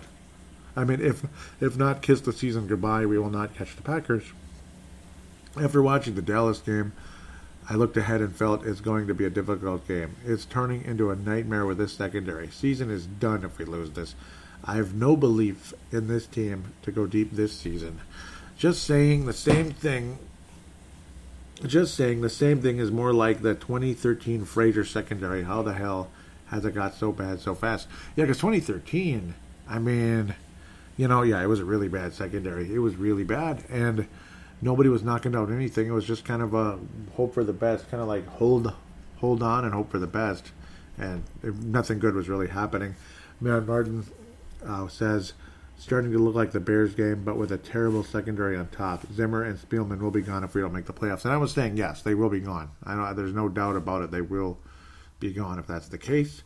Mad Martin says, I, now I'm not a coach, but run on second and 20 and then swing pass on third and 19. What? Wish I had had more beer to drink. So the Vikings have gained 38 net yards in this game, but have committed 44 yards in penalties. Serious question. Do you think they can make the playoffs? Apparently, yes. After after that, but it was a hell of a first half. Sam Gupta, out of California. Both of these guys are Purple Mafia Hall of Famers. He said, seriously, brutal. Broncos have made some good plays, but the Vikings just look two steps slower, and that's for sure. Ah, Man Martin says perhaps we should all switch off and do something less painful. Yeah. Mad Martin is out of Northern Scotland, by the way. He said, What a bleeping joke of a half that was. Zimmer needs to punch the lot of them. He can punch me, might take the pain of watching this crap away. So it is punt, punt, punt, punt, fumble, fumble, and then punt. I would like to introduce you to the Minnesota Dolphins. We have, I mean, we go we go have an O. Now the bleeping D needs to wake the hell up. Could be the most important 12 minutes of football this season. Again, yes, that was in the fourth quarter after the Vikings really got things going there. Hoping for the stop. Sam Gupta says, didn't expect that. I, I totally didn't expect that. The comeback, yep.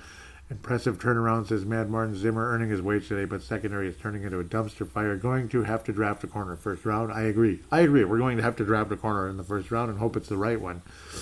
Mad Martin says every emotion in the book this past three hours, eight and three, baby, with a thumbs up. Well, he didn't say baby, I just threw that in. Mad Martin wraps up the Twitter account, says they have redeemed themselves. Hell of a comeback, but I can't imagine Zimmer is happy with the team. They had to rally against a bad team to win at the end. The first half was total shit. And I agree, the first half was total shit. It really was. It was a garbage, garbage, garbage first half that doesn't deserve anybody's attention or recognition in any positive way. Let's go to the Facebook page, facebook.com forward slash Purple Mafia Show. Also recommending MN Vikings Haven to those out there as well to hopefully check out uh, that page and join. And uh, thank want to thank Trevor Wickerin for allowing me to post links to Purple Mafia on that page out there as well. Mark Carlson out of Iowa says, Great episode. Thanks for putting in the time and the effort after a late game you made it look easy, so to speak. Jesse Ball says we have to keep Kirk Cousins mad. Did anyone get a shot of all the pregame guys picking the Cowboys? Ha, yeah, it, it, it was all of them. Gerald Spring, Nebraska says, Man, I'm on my second time watching on Game Pass and caught some of the original game live while driving and while at supper. Nothing to say but serious, tough NFL competitive game, and that's what it was when uh, the Vikings defeated the Dallas Cowboys. That was pretty damn cool, wasn't it? Trying to check something here. I got to stop doing this type of thing because oftentimes it doesn't work out so well. No information. Don't you just hate that? Oh, Lord. Well, I kind of messed up something here. I was curious about something, and now it's all messed up. Gotta love Facebook sometimes. So now we'll dig around in the in-game threads a bit. Some good, good posts throughout the game. Lots of emotion. I kept myself in check a little bit. Wow, it was a busy, busy, busy, busy comment section this week. Hopefully that means it's more of a busy, busy downloading for the show. The show has been, uh, you know, it's been not been a good couple weeks. It always tends to catch up eventually. It just screws around for a while, and I don't understand it half the time. There were some really nice uh, in-game posts and quite a bit in the post-game as well. I saw a good number of comments there. I hate the way they screwed this all up. Dave Hickey was saying the Romo commercials are stupid. I hope we can kick some ass today. Kirk back was saying, I hope we don't make the playoffs. I don't need another letdown. And I, I know what he feels there. Mark Carlson also not pleased with the uh, Romo commercials. That's funny.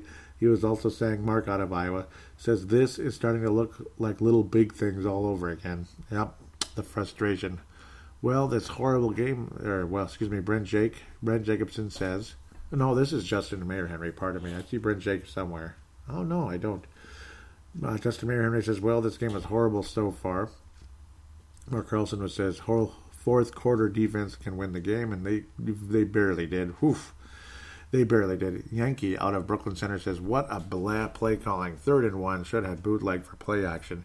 And yeah, it's just the same old crap. Brett McCarthy was saying Rhodes gets beat again, liability, and that's for sure. Hurt back really summing things up here. Another backup quarterback. Uh oh. Yeah, exactly.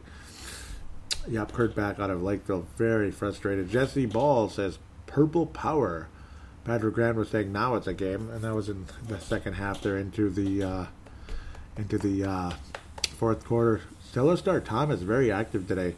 He's originally from South Carolina and he lives in Hawaii. Very cool. Celestar Thomas very active today. Nice to hear from you. Hopefully he's uh, Hopefully, he's a listener as well. Nice, nice to have you on board, Celestar Thomas. Awesome. Originally South Carolina to Hawaii. Interesting combination there.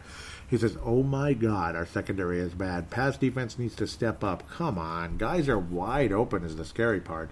Yes, that was uh, guys from you know the uh, Denver Broncos. Yeah, Celestar Thomas about as excited as I was about our secondary in this game, and oh my, oof, oof, oof. I don't know why this jumped away on me. That was kind of weird. We'll get to the post game thoughts here in a second. Want to see if there's any some more. Brett McCarthy was happy at some of those uh, stops. It's like we're good, and then we came back to the extreme frustration during the course of the game. Just unbelievable frustration. Yep, Yankee, nor uh, Brooklyn Center's trap game. We just got buffaloed again, and it sure looked that way, didn't it? Eric Mustard says, Welcome back, Sendejo. Now turn the rest of this bleep around. Yeah, oofta. Yeah. Yeah, Brett McCarthy. There it is. Rhodes is trash. Yankee Zong says, bleeping Rhodes. Celestar Thomas says, Yep, bad cousins is here. We will get our ass kicked in the playoffs. And that's how it was in the first half, certainly uh, Josh Mayer Henry responding to Celestar Thomas, saying, and Josh Mayer Henry out of Colorado and future Purple Mafia Hall of Famer. And I think Celestar Thomas could be a future Hall of Famer as well. Uh, Josh Mayer Henry says, Josh Mayer Henry says, to say it better, we will not make it to the playoffs with this team. Yeah, wow, that's how frustrated we were. And now with 8 and 3 record, chances are pretty high we will. But yeah, as for doing anything when we get there, I have no idea. Who knows? It's going to take some uh, mad, mad Kirk Cousins to do it. Kurt Back says, I'm at a loss, but I'm happy. I guess they woke up. Yay! Cool. Josh Marinray says, Get your ass off the field, Rhodes. You haven't done bleep today. Don't need to be running your mouth. Yeah, he was he was doing that. He sure was. Um, Josh Marinray says, Good. I was about to be really bleeping pissed off. WTF that was bleeped up. Very bad call. Yep, yep, yep. Brad McCarthy says, I hate these type of games. Me too. I was losing it because we could not we could not do anything. We could not stop Denver on third down or fourth down later in the game. And then at the same time, the offense was just invisible in the first half, and it just, ooh, it just got freaking frustrating. Oh Lord! So let's get to the post game thread now as these are these tend to be longer and descriptive and all that. It says 22, right? Huh. Yes, post game thread here between the Bronx and the Minnesota Vikings. Where was it? Where did it go? Nobody knows. Most relevant. No, we're not going to go to most relevant. We got to have them all. Dave Hickey out of Iowa says, Wow, I just watched the end of the game and former Hawkeye Noah Fant, who had a good game against the Vikes, pushed off Javon Kearse. Yeah, yep. And he missed the catch to end the game. Sweet. Yeah, he actually he actually was the one pushing off Javon Kearse. Yes, he actually pushed off Jayron Kearse. Pardon me, I keep doing that. Jayron Kearse. He pushed off of Jayron Kearse. I'm surprised the call. I'm surprised they didn't call Kearse for a tug on the jersey amazing victory. I don't know who gets either award. Lots of candidates. Rome seems to be a punter finalist every week, but the whole defense was both good and bad. A tale of two halves, you might say, both sides of the ball. Actually, the Fran you, for the Fran you could say is Cousins, Diggs, Harrison Smith, who will be sorely missed if he misses playing time. Like the the like uh, the Thielen on defense, or maybe Jayron Kearse even. J, yep, Jayron Kearse. Jayron Kearse is definitely an honorable mention for the uh, Fran Award. So great thoughts there, Dave Hickey. Great thoughts, great thoughts there.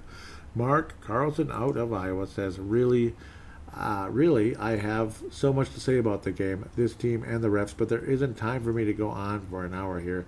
So I will just say, Skol, hope we can get some guys healed up with the bye week and head straight into the rest of the season with momentum and confidence. Skol, Mark from Iowa. Yes, sir. And again, hope you had a happy Veterans Day, Mark from Iowa.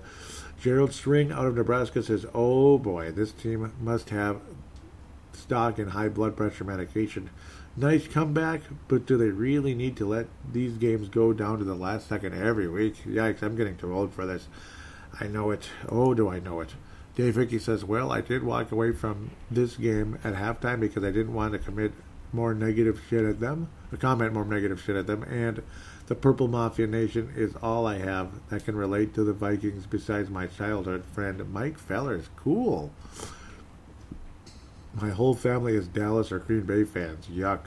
So thanks to you, Joey, I have a place to vent my frustrations and once in a while my jubilation. Luckily, lucky I did not hit the record button when I walked away just in case. oh, wait, lucky you did hit the record button when you walked away, just in case. And yes, indeed. And yeah, don't be afraid to call in with the uh, the uh, audio submission route. Uh, any of you can do it.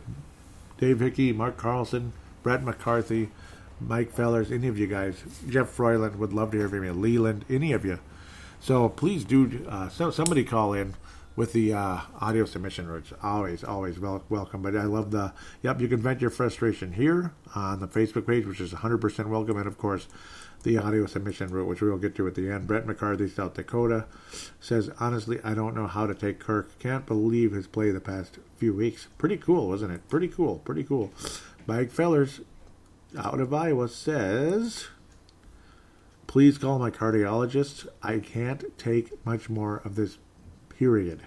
Thank God for the win, but oh, for the win, but oh my God, yeah, yeah, man.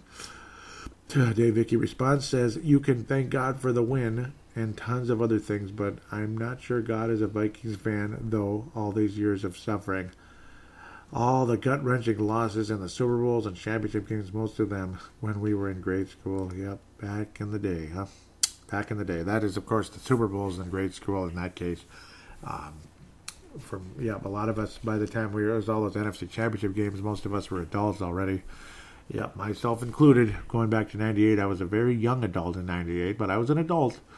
Oh, let's just keep moving. Jeff Froyland says, "What a comeback!" CBS said the record was. Oh, yeah, this is an amazing stat, which makes Jeff Froyland an instant star candidate. I almost forgot about this. This is an urban legend of urban legends a team with Kirk Cousins who struggles against, well, Denver is not a winning team, but struggles when trailing, struggles against good defenses, struggles against this, struggles against that. Luckily, we, you know, just imagine if there was this was a prime time game in the night. Yeah, obviously prime time, national television uh, against a winning team on the road. And then you add this stat. Just imagine if that was all together. Talk about your urban legends, but this is still an urban legend. Let's get to what Jeff Froyland said. It's short, but my goodness, is it something. What a comeback. CBS said the record was 0 and 99 for teams trailing by 20 or more at the half. Vikings changed that stat today. Skol. Yeah, so like the last 99 games, teams had lost them all, trailing by 20 or more at the half in, in the last 99 games. Pretty damn crazy. Vikings changed that stat. It's now 1 in 99, so we are part of 1%, ladies and gentlemen. We are part of the 1%. That is an elite group as you'll ever see. Hopefully, we can bring that momentum further. Jeff Froyland continues with a uh, meme saying, Hold my beer. I'm just saying. That's what he says there. Mike Feller, Stu Evans responds with Jeff Froyland. Hope I have your permission to steal that. That is awesome. I'm a lifelong Viking fan, and Jeff Froyland says, Take it.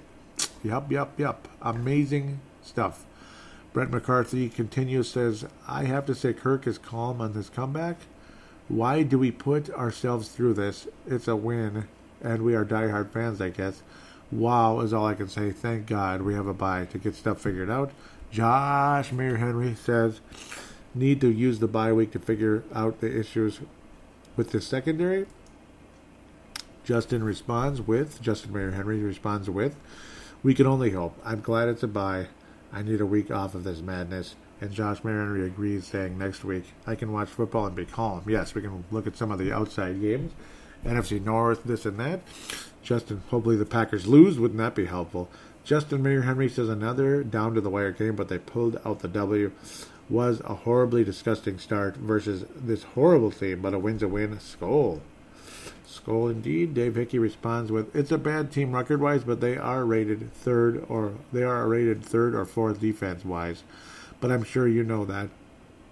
You're a true Viking fan and a Purple Mafia fan. Skol. Thank you for that, Dave. Dave for sure is getting a star today. I think Mayor Henry's should be getting stars as well. Justin responds with having lived in Colorado for over 30 years. I've seen that Denver team be an absolute monster. They are nowhere near what they once were, but you are right. They are still they still have some killer defenders. Yeah, I mean 2015, a lot of those guys like uh, Von Miller and such. It's a really good defensive team. Their offense just kind of stinks, but they got they converted all their fourth downs today, which drove me nuts. But again, that's how it goes. You know, that's just how it goes. It's one of those kind of days. Um, yeah, but I mean Terrell Davis and the the defense back then was like kind of bend but don't break. But then you had the best running back like ever, basically during that stretch before he got injured in Terrell Davis, and John Elway just an absolute legend who was always a comeback kid, comeback king. Kurt Back says, "What can you say? I take all the bad shit I said." LOL. Yep, he's kind of laughing, and yep, I feel the same. I tried to last week I cursed so much, and I think a lot of people left the group actually. So I do apologize. Not that many, but like about five people left the group during the course of the week. Like, ouch! I think I might have turned some people off, or maybe they just didn't like the Vikings anymore. Who who knows? Or just I turn them off. They think I'm not a fan for cursing. Matt Emer out of the UK wraps up this section. Says, "Holy crap! I didn't expect that, and mm, me neither. And a lot of us really didn't. That was an amazing comeback, wasn't it, Matt Emer?" God bless you out of the UK. Love you, Matt Emer. He's been around forever and ever. Thank you so much for hanging around despite my craziness. Gold star today goes to Dave Hickey. For certain. Gold star to Dave Hickey. Absolutely. Ah, uh, I want to go backtrack a little bit here. What was said earlier? What was said earlier? Ah, uh, I'm bouncing around here. Mark Carlson. Yep, he was singing. Yep. So the uh, I want to get back. I think Celestar Thomas should Celestar Thomas will get uh, Celestar Thomas and let's see. So Gold Star Dave Hickey, Celestar Thomas, and where's that ninety nine? Yeah, what a crazy, crazy day. Yep, I went way off here. Uh, always got to hit the wrong button, don't I? Celestar Thomas is going to get a silver star along with Jeff Froyland. Great statistic there. Jeff Froyland, and a couple of quotes there. Jeff Froyland, Celestar Thomas each get a silver star. Justin and J- J- Justin and Josh Mayer Henry will rake in those silver star, those uh, we'll we'll say silver plated bronze stars today. Mike Zimmer looks all happy after the game. I don't know how happy he could be though. But, uh, ooh, there was a visitor post here. I apologize, Mark Carlson. I got to read these. Oh, man, I apologize. But no, uh, Mark Carlson is going to get a Bronze Star as well with the Mayor Henrys. Yeah, because he's you know posting a lot of wonderful stuff here. But uh, of course, he says got the Thursday night game in the shop uh, on in the shop. Wood stove putting out some nice heat, and so are the Browns. Oh boy, this is right before some crazy stuff. Mayfield with a few derp completions and a touchdown already. Wow. And the Falcons destroy the Saints. I mean, destroy. I will drink to that. Skol brothers and sisters as Mad Martin would say. Yep, I love that. So yeah, I got to look at those visitor posts. Glad to see that was there. Skol brothers and sisters. Yep, remember how he always says that? That's cool. I like how Mad Martin says that. But uh, so Dave Vicky, gold star, silver star to Jeff Froyland, and silver star Thomas. Nice active post today. Love love his uh, great football mind. And then uh, followed up by Justin Mayer Henry, Josh Mayer Henry, and Mark Carlson with the bronzes yeah, I'm just getting too. I'm getting so generous with these stars, but I I want to give it to you guys. You guys are awesome. I love that you're a part of this show. It just means so freaking much to me. I can't say enough. I'm to keep saying it forever. Some of you may think the show's too long. Some of you want it longer. You know, it just is what it is. Uh, there's always so much to say. Today there was, oh my God, was there a lot to say. And it just kept going and going. And uh, of course, there was a lot to say, a lot of back and forth, tale of two halves, comeback cousins, cousins comeback, whatever you want to call it. I'm going to call it comeback cousins because he was comeback cousins today. And hopefully he can uh, start to build that reputation should the Vikings trail in the fourth quarter. It ain't over yet because you got comeback cousins leading the way for the Minnesota Vikings, maybe on the road in prime time in a big playoff game uh, where something very wonderful may happen, leading the Vikings to their first Super Bowl in 43 years. Wouldn't that be something? Wouldn't that be something? Mm-mm-mm. Uh-huh. We'll see what happens. With that said, hope all of you have a nice, uh, well, gosh, the next game will be after Thanksgiving, so I better pass this out. I better talk about this very briefly. Again, this is the last show for two weeks because the bye week is coming and Thanksgiving is going to happen. Out of all the holidays during the course of this time of year, you know, usually the only time I use the phrase the holidays, I'm talking about Halloween, Thanksgiving, Christmas, and New Year's. I'm not Mr. Political Correct, happy holidays only. I might say everything. Like if I, you know, I might say Merry Christmas and Happy Holidays. That might be a little bit better, I guess. That way you kind of cover all grounds. But I always wanted to use the words Merry Christmas. But um, during the course of these autumn holidays, we'll say Halloween, Thanksgiving, Christmas, New Year's, and whatever else is out there, I think my favorite one's Thanksgiving. It kind of quietly is. As much as I love Christmas, you know what sucks about Christmas? Christmas is it's over. Where Thanksgiving is kind of just the beginning of Christmas season. Christmas season is the most beautiful thing of all, where you get the lights, and you're already seeing a couple right now. It's a beautiful sight to see. You like to go out for a little ride in the evening around this time of night, which is going to be about 9 p.m. in this time that I'm recording this. Just beautiful, beautiful, beautiful world out there this time of year as we're heading into the Christmas season. Um, Thanksgiving is kind of like just the beginning of it. The only bad part about Christmas for me is the crowds. The crowds suck. Everybody hates it uh, unless you actually like it. But I don't like crowds. I love the decorations. I love seeing the uh, decorations for sale in stores. It is just the most beautiful thing ever. And I love how it's the beginning. See, what sucks about Christmas is it's over. Once Christmas Day is here, Christmas is over. That's the that, that's what sucks about it. Where Thanksgiving, the turkey, the fact that the lawn service is done, the fact we survived another crazy year, and hopefully, well, the Vikings aren't losing on Thanksgiving Day, right? Because we, we won't be playing on Thanksgiving Day. Maybe a Vikings win is really nice, like beating the Cowboys back in '98 uh, beating Detroit in 2017 as we rolled to our uh, rolled to a 13 and three record that year. Oh man, en route to a Minneapolis miracle, leading to the Philadelphia disaster, whatever you want to call it. Just rainy day in Philly. Ugh. But um, some good memories uh, leading into Thanksgiving and all that. I, I just love it. So I hope all of you have a wonderful, happy Thanksgiving going back to the days of the pilgrims. That's what's also so cool about it because it's so authentic. It's so classic. Love turkey. I love turkey. And heck, you know what's amazing about Golden Valley, Minnesota? Not only does the fox run around, particularly even right even out on the little uh, railroad tracks out there for my Golden Valley apartment here, close to Duluth Street and Douglas and all that, but uh, there's turkeys everywhere in Golden Valley which is the darndest coolest thing ever. Wild turkeys, like real turkeys, you know, like turkeys you see pictures of and you know on the internet, like it's Thanksgiving or it's Turkey Day or it's Turkey Week or Turkey this, Turkey that.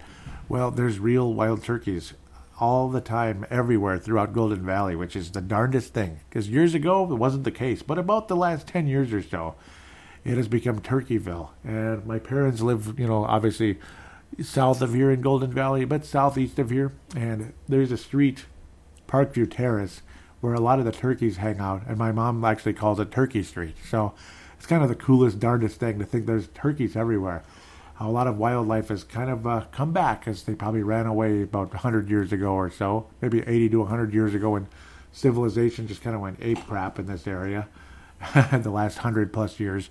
But the wildlife has kind of gradually returned because they realize this is probably the safest place to live.